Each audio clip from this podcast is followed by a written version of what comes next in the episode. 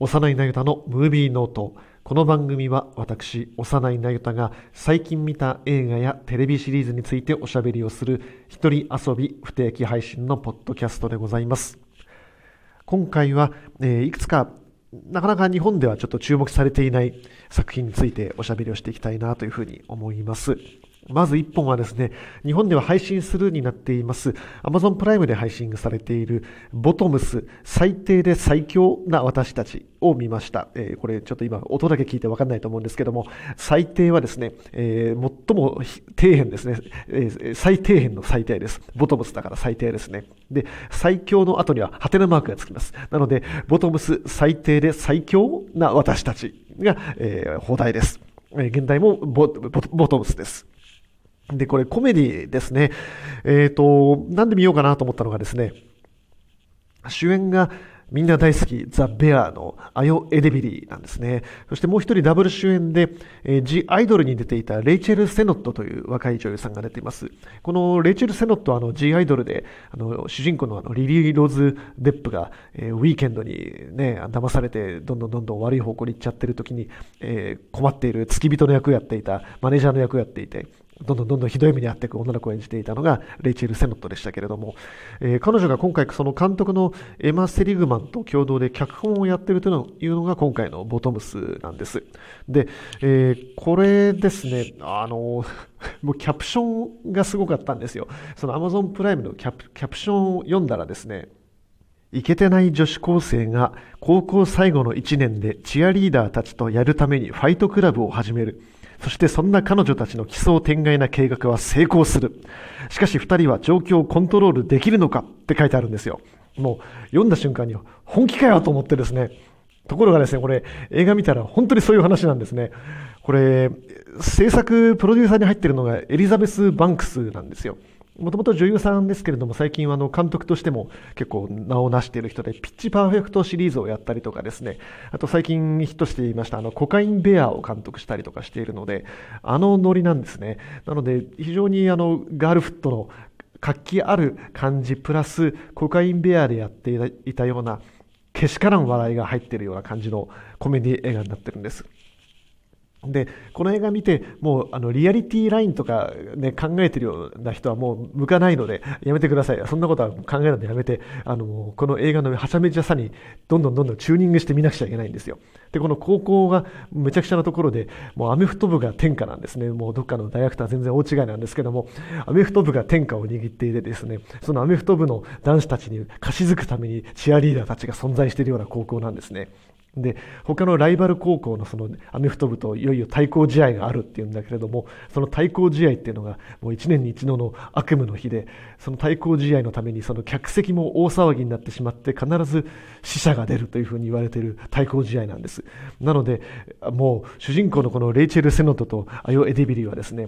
このチアリーダーたちの気を引くために、よしこう真実のためにファイトクラブやるぞって言ってファイトクラブを始めるんですよ。ところがこのファイトクラブでやるぞっていうのもまさにそのままあのデビッド・フィンチャーのファイトクラブのパクリなんですね。なので劇中で女子高生たちがデビッド・フィンチャー大好きとか最高とか言いながら殴り合いをやるんだけれども、このファイトクラブ練習シーンが本当にファイトクラブと同じように、あのブラピとエドワード・ノートンがいきなりあのな生身の状態で素手で殴り合っていたあれを女子高生たちが本当にやるっていうところで、うわ本当に話出てるよやべえとか言いながらあのファイトクラブをやっていくという、それでいいのかっていうはちゃめちゃな状態になっています。で、これ何かっていうと、まあね、もうずっと昔から作られてきたあのいわゆる童貞コメディですね。男の子がその高校を卒業するまでにあの童貞捨てるぞとかね、あの憧れのなんとかちゃんとエッチするぞっていうためのドタバタコメディというのが昔から何度も何度も作られてきて、で最近はその女子版も結構あってですね、あのネットフリックスではあのミンディ・カリングが、えー、ショーランナーをやっている私の初めて日記っていうのも、あれもインド系だったかな、パキ、パキスタン系だったかちょっと忘れちゃったけども、えー、の主人公の女の子が高校を卒業するまでにアメフト部のやっぱりアメフト部部なんだけれども花形選手の男の子と、えー、エッチしてバージン捨てるぞっていうことを目標にする、えー、コメディドラマっていうのがあってですね、もうずっと古今東西ずっと作られてきた作品ですね。で、この私の初めて日記なんかも今回のそのボトムスもそうなんだけれども、憧れの男の子、憧れの女の子っていうのがやはりアジア系っていうのは今時なんですよね。はい。で、えー、レイチェル・セノットは脚本を書いているけれども、見せ場としてはアヨー・エディビリに譲っていて、アヨー・エディビリの方が出番が多いかなっていう感じですね。えー、アヨー・エディビリはこの番組でも前に紹介しましたあのシアターキャンプっていう作品で脇役でちょろっと出ていたけれども、なかなかドラマから映画への主演は難しいかなと思っていたんですが、今回はこのボトムスで非常に頑張ってますね。で、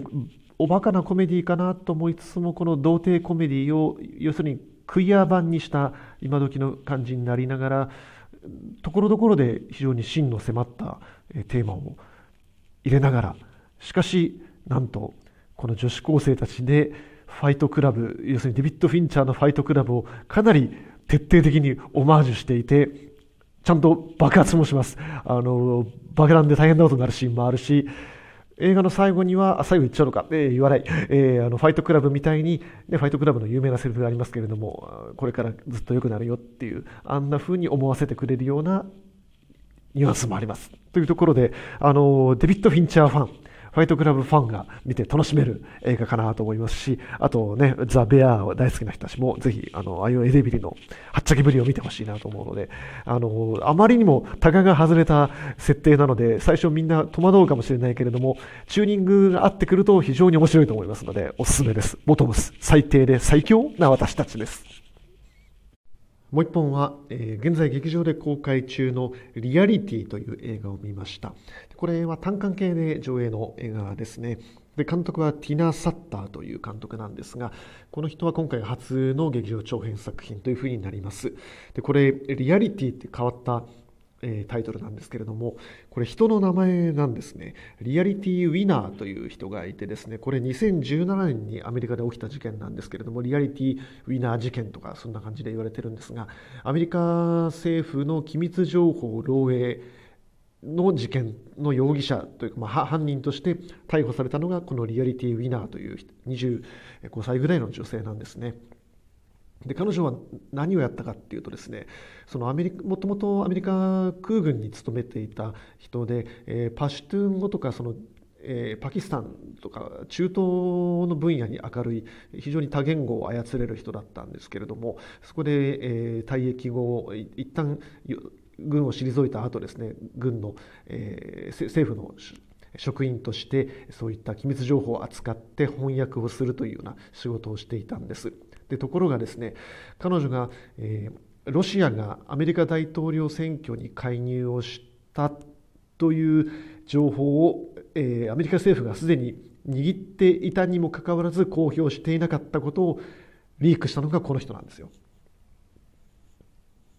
で、それによって逮捕されてしまって、えー、結局懲役になってしまったという人なんですけれども、で、これは今回このリアリティというのは、その彼女のところに エフビーアイ 捜査官がやってきて、えー、尋問を始めるというところからスタートします。その尋問の様子、約はちじゅっぷんかんの尋問を、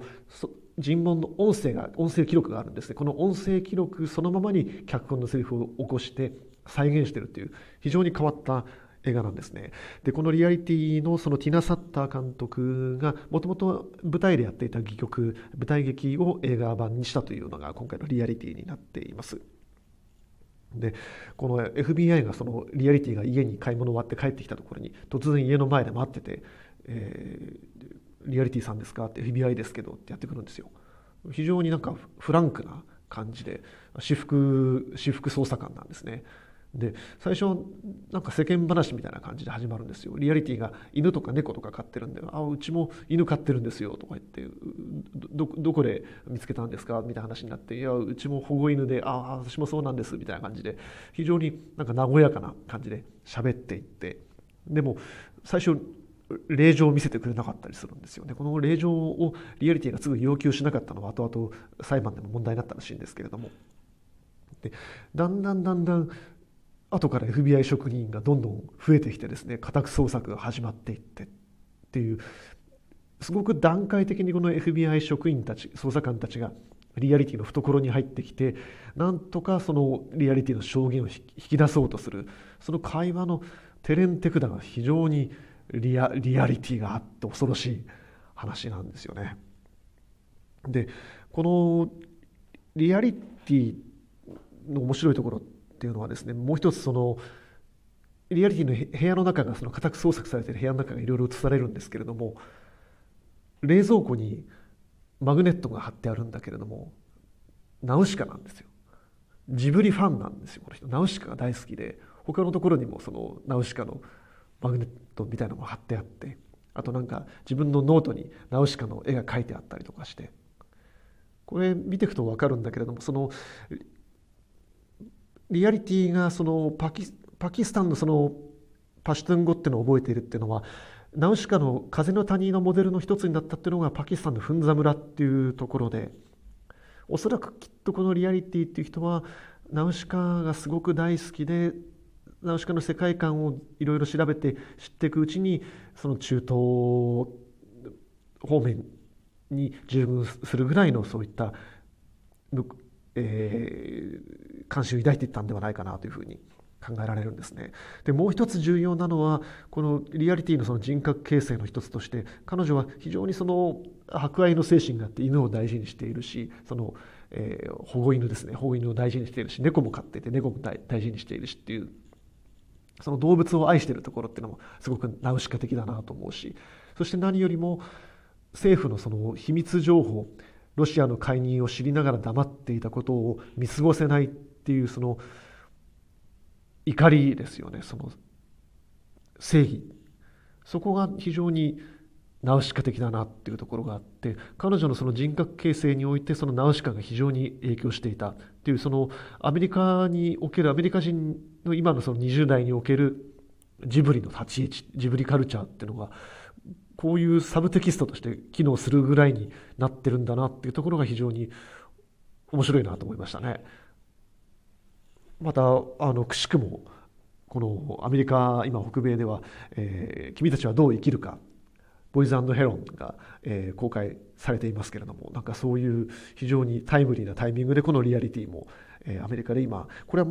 向こうでは配信だけなのかな、あの映画賞が今どんどんノミネートが発表されてますけれども、クリティクス・チョイス・アワードではテレビムービー部門に入っているので、おそらく劇場公開してないのかなとは思うんですが、はい、なので非常にあの時事性のある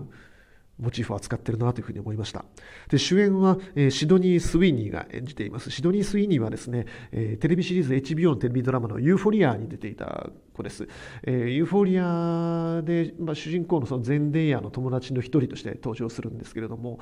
非常にその気弱な女の子で、なかなかその引っ込み思案で自分の思ったことを友達が怒ったりしたら嫌だなと思って言い出せないんですよ。 で, でも友達の元彼とできちゃって、このままでも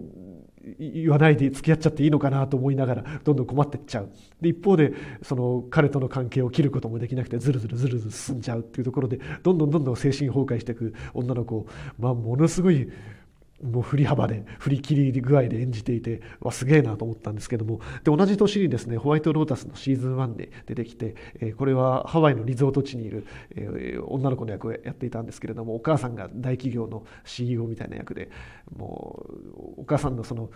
感じが大嫌いなんですね。もうそれなんか特権的な白人仕草よとか言って、なんか冷めた感じの女の子を演じていてですね、非常にあの演技派だと思います。あのユーフォリアのシーズンワンで名前が売れてからすごくコンスタント出演作を重ねていて、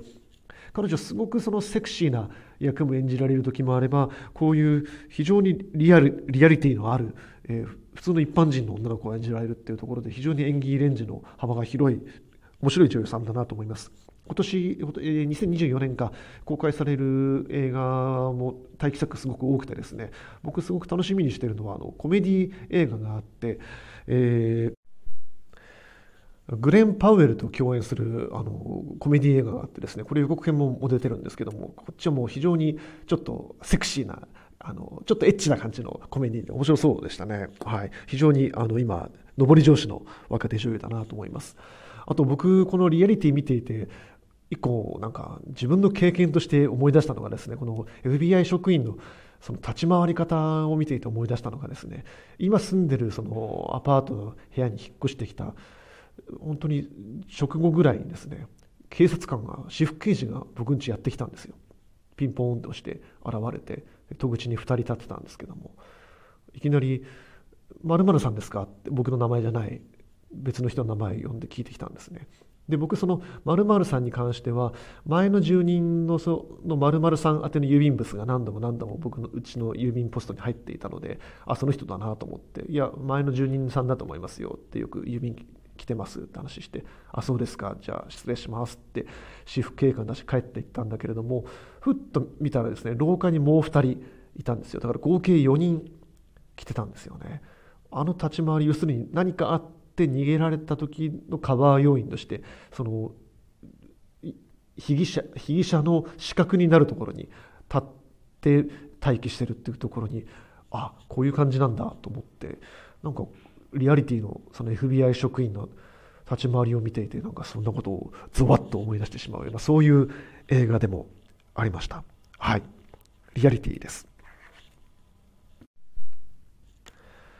はい、もう一本紹介するのはネットフリックス映画です、えー、現在配信中のラスティン、ワシントンのあの日を作った男という映画を見ました。でこれはですねせんきゅうひゃくろくじゅうさんねんのはちがつにじゅうはちにちに起きたワシントン大行進というのがあったんですけども、それの舞台裏を描いたドラマです、えー、映画ですね、長編映画、映画になります。でこのワシントン大行進というのはその公民権運動、アメリカのその黒人有色人種の、えー、公民権を求める、えー、運動の中の、まあ、決定打になったようなイベントだったんです。にじゅうまんにんを動員したというふうに言われていて、でそのワシントンで、えーまあ、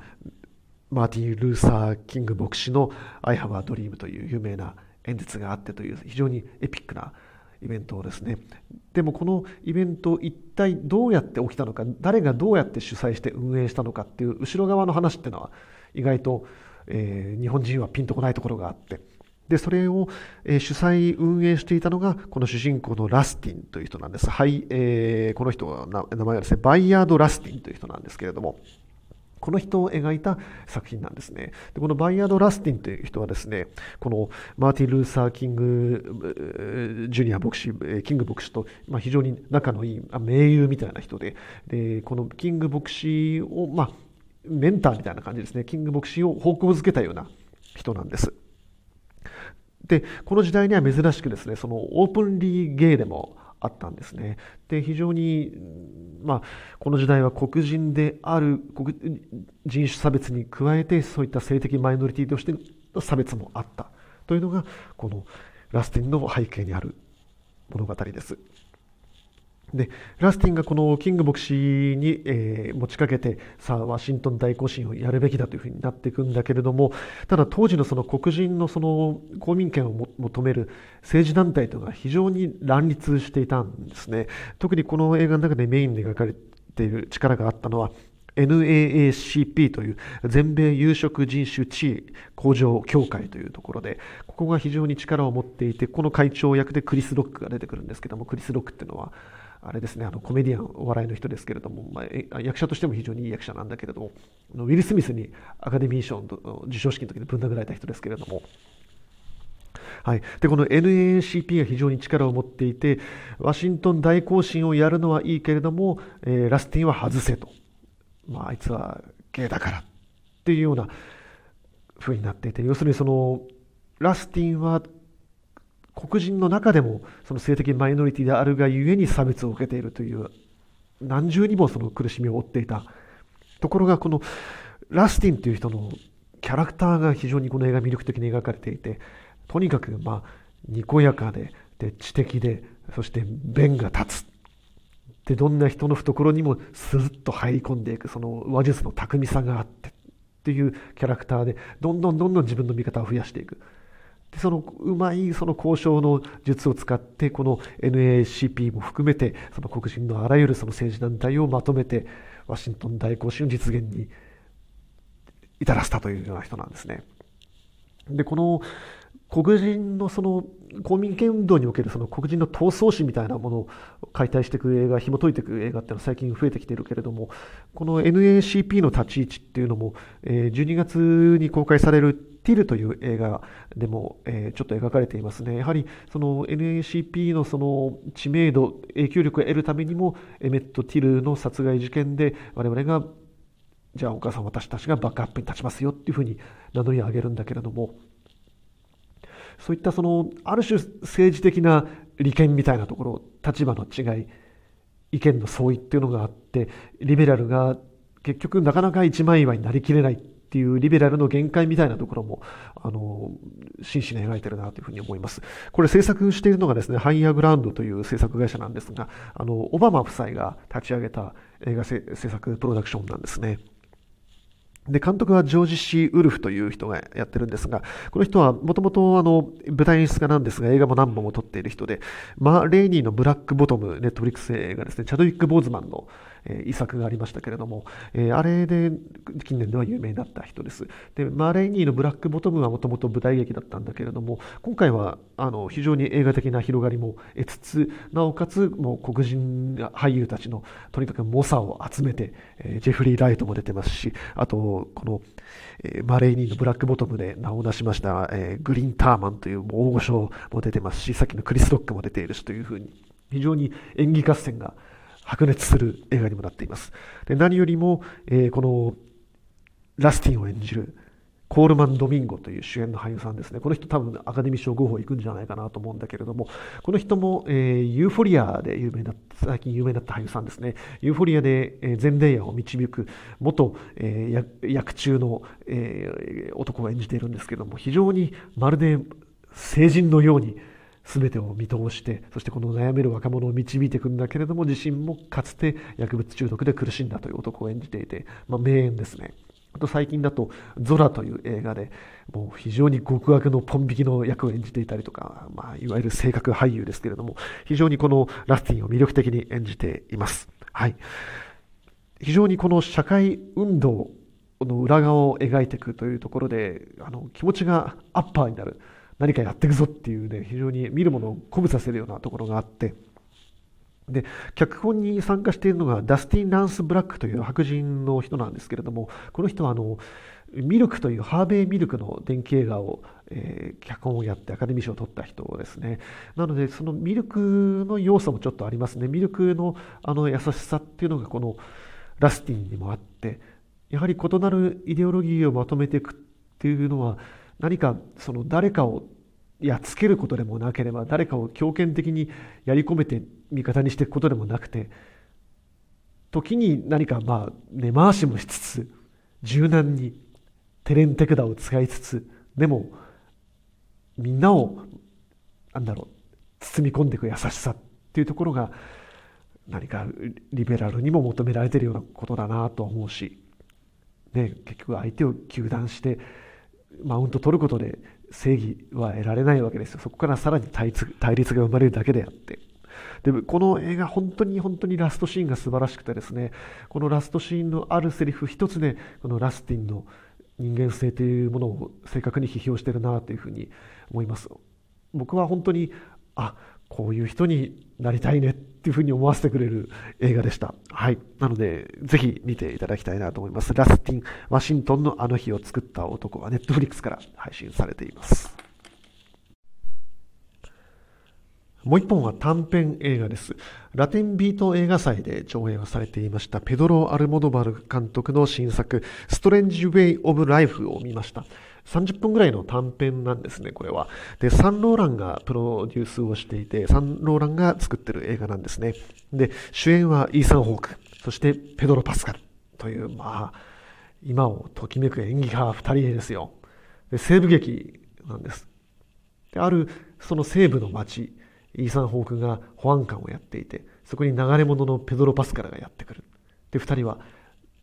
再会をするとガシッと抱き合う。もうふたりはかつて愛し合った男たちなんですよ。で昔のその旧交を温めていくっていう話なんだけれども、一方で実はそのお互い因縁を抱えていて、この無法の地の西部で相まみえなくてはいけなくなるという西部劇のお決まりをさんじゅっぷんに凝縮しているアルモドバル映画なんですね。アルモドバルらしいのはですね、まあ美術ですよ。アルモドバル映画といえばもう原色バリバリ使いまくったあのプロダクションデザイン、室内装飾、衣装。西部劇なのにペドロ・パスカルの衣装がもう真緑のジャケットを着て現れる。もうこれだけでたまんないものがある。でなおかつそれでいて西部劇らしい韻も踏んでいて、馬がきれいに撮られているし、日の陰り方、その夕日に入っていく荒野の夕日の美しさ、そして男たち二人が殴り合っていく、取っ組み合っていく、砂ぼこりが舞う砂塵、いいなと思うわけですよ。でも何よりもこの本当に充実しまくってるイーサン・ホークとペドロ・パスカルで、まあ、イーサン・ホークは最近あの人なんだんだしわがれた苦み走った声になってんだろうなと思ったんだけれども、今回もまあ全力投球でこのさんじゅっぷんかんを演じていて、かたくなにかたくなにその過去の愛を拒もうとしていく。そしてペドロ・パスカルは非常にオープンにイーサン・ホークと昔の仲を確かめようとしていく。ある種なんだろう、一種のそのゲイファンタジー的なところもあって、非常に直球ストレートのラブシーンもあって、そこはもうアルモドバルが枯れてねえなと思ってですねアルモドバルってもう何年ももう巨匠然としてしまって、そういう描写もあるにはあるけれども、非常にその映画らしく隠喩として描いていたりっていうところはあったんだけれども、今回はかなり大っぴらに明けっぴろげにやっていて、その開放的なところも枯れてないなっていう感じが良かったですね。で昔にせんごねんにブロークバックマウンテンという映画がありましたけれども、あれもやはりカーボーイ同士の恋愛を描いた映画で、あれは男たちふたり、ジェイク・ギレンホールとヒース・レジャーが一緒に牧場をやろうぜって誓い合う。でもうまくいかない。そしてこのストレンジ・ウェイ・オブ・ライフでもイーサン・ホークとペドロ・パスカルはかつて牧場をやろうぜって誓い合った仲なんですよ。でもう一度牧場をやろうっていう、その時にそんなことできんのか、男と男でもそれでもお互い手を取り合って生きていこうぜっていう非常にシンプルなテーマが託されていて、なんかもっとさんじゅっぷんじゃなくても見ていけるなっていう風な映画になってましたね。あのアルモドバルファンとしても必見だと思いますし、何よりもイーサン・ホーク、ペドロ・パスカルふたりの濃密なラブシーンだけでも非常に見応えのある映画なので、ファンおすすめではないかなと思います。はい、えーと、日本では東京での上映が終わってしまって、ラテンビート映画祭この後大阪方面に移るのかな、えー、まだ見れるところがあると思いますので、ぜひちょっとお近くの方は探してみてください。はいはい、番組の最後にお知らせです。いちがつようか、来年にせんにじゅうよねんのいちがつようか月曜日、成人の日にですね、今回の、えー、私のポッドキャスト、幼いナイターのムービーノートの公開収録をやります。なんでやるのかっていうとですね、ポッドキャストを始めた時に、まあ、いちねんぐらいかけて番組登録者 Spotify だけでもこのぐらいになればいいかなっていうような、ある程度目標は立てていたんです。ところがですね、ありがたいことにしちがつからスタートしましたけれども、このごかげつかんですでに目標を達成して通り過ぎてお り, おりましてですね、まあ、その記念として記念としてはもう僕だけの記念ですね、として公開収録イベントでもやってみようかなというふうに思い出しまして、やることにしました。はい、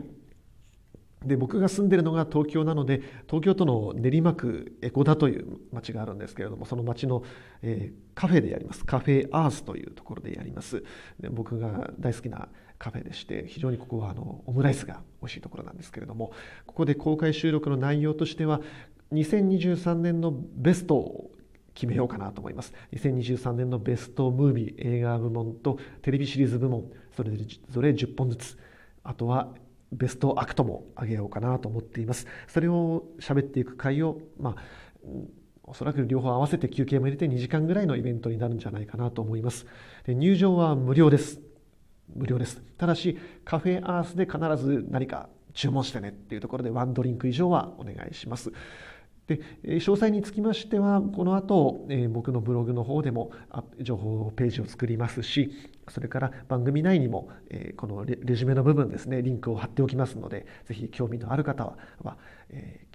ー、遊びに来てくれたら嬉しいなと思います。まあ、お正月休み、今年はね、あのいち、に、さんは休みで、よん、号出てまたろく、しち、はち、さん連休だからよん号休みしちゃうかみたいな人も多いと思いますし、ぜひともあの長いお正月休みの最終日に、ね、ちょっとフラッと散歩に出てカフェでお茶しながら映画の話でも聞いてみようかななんていうのを楽しんでくれればなと思います。で、非常にあの小さなお店なので先着予約で先着順になります。あんまりたくさん入らないので先着順で定員になったら締め切りをさせていただきます。どのぐらい来るかっていうのは全く見当がつかないところもあるんですが、あのぜひお近くの方遊びに来てくれたら嬉しいです。で、あのもしね、あのツイッターとかフォローしてくれてるような人だったらアカウント名で私これですよなんて自己紹介してくれると、あいつもどうもなんて挨拶もできたりして嬉しいので、ぜひお声掛けいただければと思います。はい、いちがつようか、来年にせんにじゅうよねんいちがつようかに公開収録をやりますのでよろしくお願いします。